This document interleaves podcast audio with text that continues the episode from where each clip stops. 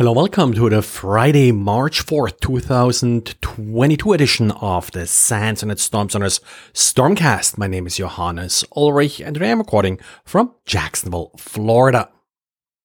We got a little bit of different type or kind of attack against uh. Now, uh, or LuCI is typically coming with OpenWRT. That's a very popular uh, router software firmware that's often installed on various uh, routers, an alternative to a commercial uh, firmware that may come with those routers. There are also a handful of commercial routers that come with OpenWRT pre-installed. What's different about these attacks is that they are looking for a subdirectory called top-IoT.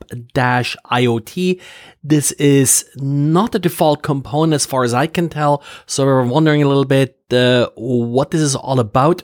A reader on Twitter pointed to a Chinese maker of cellular routers, uh, M2M, and apparently they are using uh, this directory and they're coming uh, with OpenWRT. Still have to verify this. Uh, don't have one of their products sitting here. If anybody does, uh, would like to see a confirmation.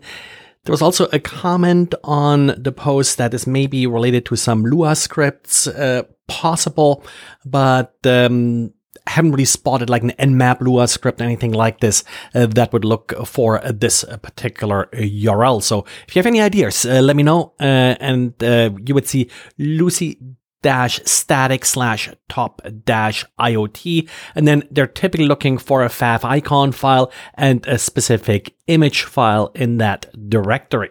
These mobile routers are a common target, so uh, wouldn't be a surprise uh, that someone figured out some kind of vulnerability, even if it's just a weak password. And my usual disclaimer here, do not expose any admin interface, even if it is OpenWRT, which has a pretty good reputation, to the public.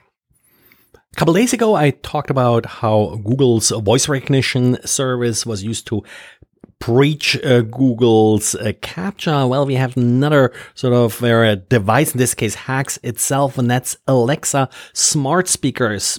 I guess in hindsight, I'm surprised it took so long for someone to figure this out. It's well known that with these smart speakers, if someone in the vicinity speaks the keywords, and even if they come from another audio device, that you're able to issue commands to the device. But What's new here is that actually the sound comes from the device itself.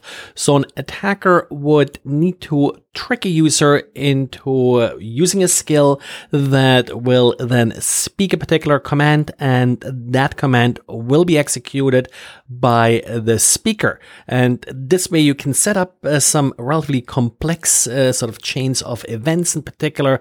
You may using some tricks explained in the paper gain some relatively sort of long-lived control over the device. One suggested version of the attack would essentially just play the audio files on an internet radio station. That way, if you sort of always have the speaker uh, play audio in the background, you may not even be around at the time where the malicious command is being uh, replayed and you don't even notice anything bad happening. I didn't see a response from Amazon at this time. I guess they could add some kind of uh, non-audible marker or so in order to distinguish sounds coming from the device itself versus sound coming from an external source. Let me have another sort of interesting blog post that uh, talks about bypassing Google's Cloud Armor. This is Google's web application firewall. Now, the problem here is common to many of these web application firewalls, but pretty severe here in the case of Cloud Armor. All web application firewalls tend to have a maximum request size that they are inspecting. Now, in most web application firewalls that I know, you're able to adjust the size. You can keep it quite large, like megabytes in some cases, and then reject any request that's larger than this maximum request size. So you can keep it large enough where all reasonable requests would fit in that limit. But Google Cloud Armor limits the inspected part of the request to only 8 kilobytes. So only the first 8 kilobytes of a request are inspected. The rest is just let past the firewall. And then, of course, makes for relatively trivial bypass attacks against uh, Google Cloud Armor. The only workaround here is to not allow requests greater than 8 kilobytes. And not sure how realistic this is. I know most web applications that I have done in the past half cases where you do need legitimate requests that are larger than 8 kilobytes. So, um, maybe you can limit it for anything but a couple pages. Uh, that would be a possible solution here.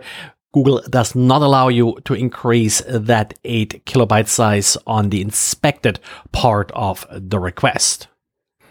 And then closing, just a couple quick updates on some of uh, the events related to the war in Ukraine. Uh, nothing really all that terribly exciting.